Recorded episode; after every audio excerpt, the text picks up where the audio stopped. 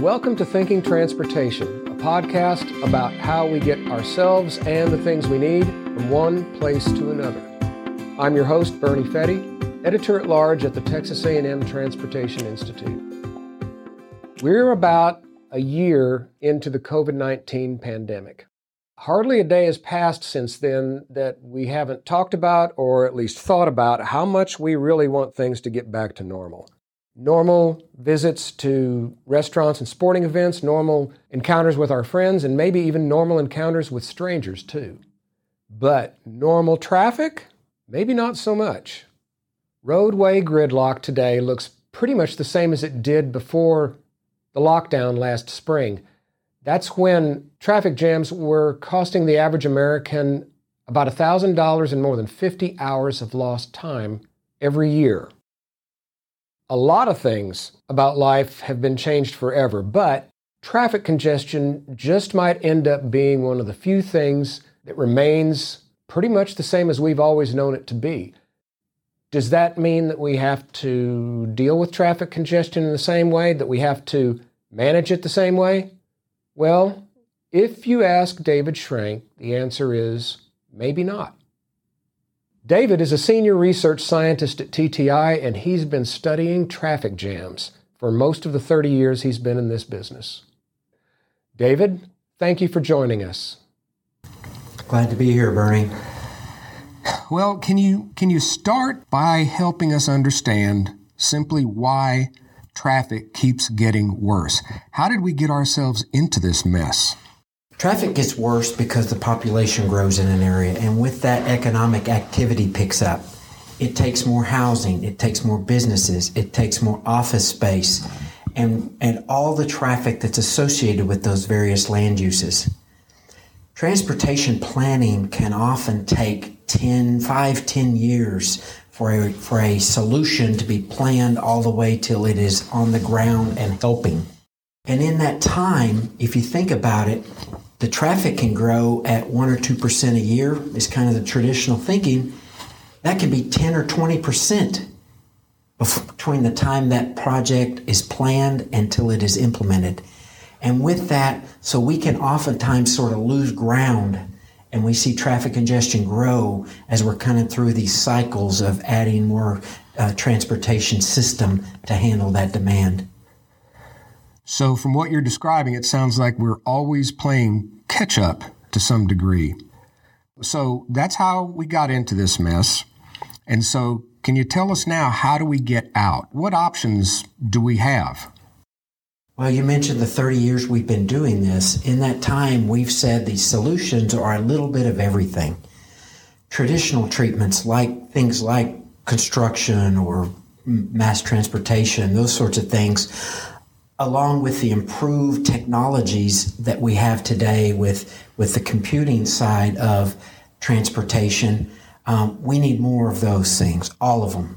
So, can you talk a little bit about some pros and cons of, of some of these options? Do they involve trade offs? So, traditionally, when, when, when most people think of transportation, they think about adding some kind of a new capacity, meaning a road or uh, a transit line or something like that. Those can take a lot of time. Those can take a lot of resources, meaning capital, in order to, to construct or uh, to implement those treatments. Demand management, on the other hand, which is, is managing the travel that's trying to use that, those facilities, can be much quicker and potentially cheaper to implement than those traditional, uh, you know, widen the road, add a, a, a bus line, uh, add a light rail line, those kind of treatments that we think about. And with that, the trade off there is potentially we get a quicker solution that's cheaper as opposed to one of these five and 10 year multi million dollar type investments. When you talk about demand management and, and you describe it as, as this is a kind of a supply and demand picture, miles of roadway, if I understand right, that's the supply side. And the number of vehicles wanting to use that road space, that's, that's the demand side. So you sound like you're a fan of focusing more on the demand part of that picture. Am I, is that fair to say? I'm a fan of using all the options at our disposal. And that means keeping with what we've done in the past. We will need more system because we continue to grow in our population and um, in our economy. But at the same time, look at what's happened during this COVID time with the changes that have occurred in our transportation system with less people driving to work in those peak times, those peak six, eight hours a day when so much demand is placed on our system when we're all trying to go to work at eight and we're all trying to leave at five. This demand management um, can make a big difference at whittling down and, and shrinking those peak periods. So it sounds like a very simple and straightforward approach. Is, is there a, a hidden challenge here? How, how do we actually do what you're suggesting? As our budgets are struggling to provide these large investments in transportation across the country, um, there's actually sort of a double edged sword here. As we build more road, there's obviously the maintenance side that comes with that. So we have to maintain what was there and now maintain what we just added. So those two things together keep demanding more money, more capital be spent on them. Our systems are already um, so re- requiring more and more maintenance. Our bridge system across the country is taking a lot of resources now. We have very old bridge system that is requiring to a lot of those to be uh, replaced and or upgraded. So when we're looking at the demand side of the equation, this could free up funds that we were putting into more roads, more transit, more options, and make those dollars go further because we are now satisfying more demand with less dollars because we are managing that demand. It sounds like we've already been kind of pushed into doing some of what you're describing. Is that is that right? In a way, COVID forced our hand. Um, it demonstrated how we could keep a lot of our workforce at home and keep the economy going. Yes, we've struggled here there. Uh, certain sectors have, have struggled with this uh, this telework kind of environment, but while this trend is is hot right now, and while we are understanding how this works, we should be following up on that to encourage employers to keep doing this as it is available and an option to their workforce. Because in the long run, this will allow us, again, free up potential large amounts of money that we're putting into a transportation system that we keep having to expand because of increased demand, increased need for transportation into now we're managing that demand. And because of that, we can stretch those transportation dollars even further. It may sound strange, but you could almost incentivize this activity. Instead of spending millions and billions of dollars on the transportation system, you could spend a fraction of that encouraging workers to work from home. And I remember a conversation we had about this not too long ago. What I remember you saying was think of all the millions that we spend on building a mile of freeway and think of how many laptops you might be able to buy with the same amount of money. Well, well, that's exactly exactly right. If you look at, at sort of what happened when we got the stay at home notices across the country, what we saw is we weren't driving anymore. Now we're driving our computers from the house. And so, to your point, um, we, we were investing in our transportation by purchasing laptops and things to stay at home. Okay. Part, part of what you're describing requires or seems to require a pretty dramatic shift in the way that people think about moving about every day. How do you speak to commuters who are very fine right now with the way that they're getting to work? Thank you very much. How, how do you how do you talk to those people? I don't know many commuters that really relish the time slogging away in traffic day in and day out. If you could tell them they might only have to do that a day or two a week, I think that that would resonate well. And that there were a lot better uses of that extra time than, than the traditional day to day slog to work. Uh, now you could regain that time and use it uh, to spend with the family or um, go to dinner early on a given weeknight and other other uses that you would rather have for that 30 minutes, hour long, hour and a half of driving you were doing day in and day out.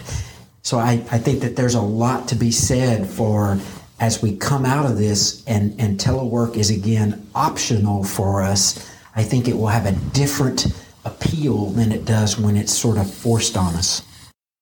Okay. How does research fit into what you're advocating? What, what are you guys studying right now?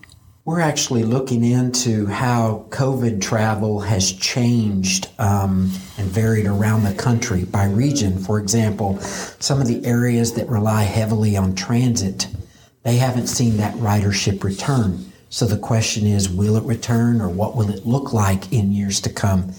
In other areas that have a, a an older, an, an elderly population that are nervous about traveling, they've seen some of their travel down because some of that older, elderly population is not on the road as much. So again, what does that mean going forward? Will they return or are they becoming used to a world where they don't make that trip on a train every day or they don't um, drive to satisfy their needs um, as, as an older driver. Okay, that's what you're working on now. Uh, do you have in mind any questions that you guys envision that you're going to need to be asking in the future? What else is on your research to do list? It's kind of interesting with every positive, there's always a small amount of negatives or things you have to work through. One of the things that, that arises from more people staying home and working from home is that when this becomes optional in the future, what happens when all of those workers decide that today is the day I'm going in? The world has gotten used to a lower amount of commute travel.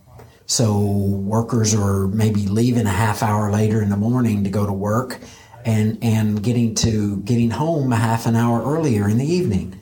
Well, now when everybody, all that demand comes back on a given day and the system is not ready for it, the congestion level could actually be worse than it was pre-COVID because we're not all expecting that on a given day. It's, it's like in essence, you have a bunch of incidents happening on your transportation system all at once on a given day. So we will have to work through some of those kind of issues to try to figure out how to keep the system at a sort of normal operating level uh, throughout the day, even if that operating level is is a less congested one than we have in today's or, or our pre-COVID world. So it sounds like you, you think that there's still a lot of work to be done on the subject, but we've kind of seen the promise of what could be by or through the example that we've been kind of forced into setting for ourselves. I think that's accurate. Again, we've we've developed some momentum here to use this telework. It, you know, again, forced on us, but now we've learned, and from what we've learned, can we carry that forward and use that to our advantage to help us with our transportation of the future, so that we increase our transportation system by decreasing our transportation demand. And it's it's looking like we know how to do that. What we've seen on the roads for the past um, six, nine months is that um, the peak periods are shorter than they used to be as far as hours of the day and they're not quite as bad in that we won't we're not going 10 15 miles an hour we're going 30 or 40 miles an hour in those peaks. So if we can maintain that momentum and keep that going forward maybe what we've known as our traditional four, five, six, seven, eight hours a day of slogging in traffic can be reduced and shortened and improved going forward so that we don't have to have that situation again. Talked a lot today about what problems we face and what the possibilities are. We talk about elevator speeches. If you just had, you know, half a minute to tell everybody what you think is important here, that we've learned in the last 30 years and the next few years going forward, What are you thinking? The transportation system in the U.S. going forward is going to need some of everything, just like we've had for decades. So, so we will need to continue to build things, to add things, but at the same time, maybe we can make some of those improvements, those additions, uh, go further by managing the demand that's using those systems. And in doing that, we have a, a more uh, all encompassing transportation system going forward where we look at both supply and demand. We've known about telework and flexible work and, um, environment for decades, but we have never really acted on it systemically. As I mentioned earlier, COVID has forced our hand and it's made us implement telework nationwide. And because of that, we've learned a lot about what teleworking can do for our transportation system. So, travel demand management, known as telework and other options like that, should be right up there with every option we look at when there's a transportation need. Should we build a road? Should we add a rail line? Can we do something with telework to make our situation better? David Schrank is a senior research scientist at TTI. David, we appreciate you helping us understand all of this just a little more clearly. Thanks very much for sharing your time with us. Appreciate it. Anytime, Bernie. If we had always planned our transportation future by leaning on the past, the saddle and horse carriage industries would be great places to invest your money. And we'd have an awful lot of manure to scoop up. Thankfully, we didn't take that path. We chose to not cling to an old mobility idea just because it had worked for us in the past. Maybe we should apply the same proactive approach to our mobility needs today and concentrate more on how to use our roads better, not just on how to build more of them. Thank you for listening. We hope that you'll subscribe to our podcast and share it too. In the next episode of Thinking Transportation, we'll turn our attention to self driving cars. And we'll hear from Bob Brydia, who will help us understand why we're still waiting for those cars and why we might be waiting for quite a while longer. Thinking Transportation is a production of the Texas A&M Transportation Institute, a member of the Texas A&M University System. The show is produced and edited by Chris Pourteau. I'm your writer and host, Bernie Fette. Thanks again for joining us. See you next time.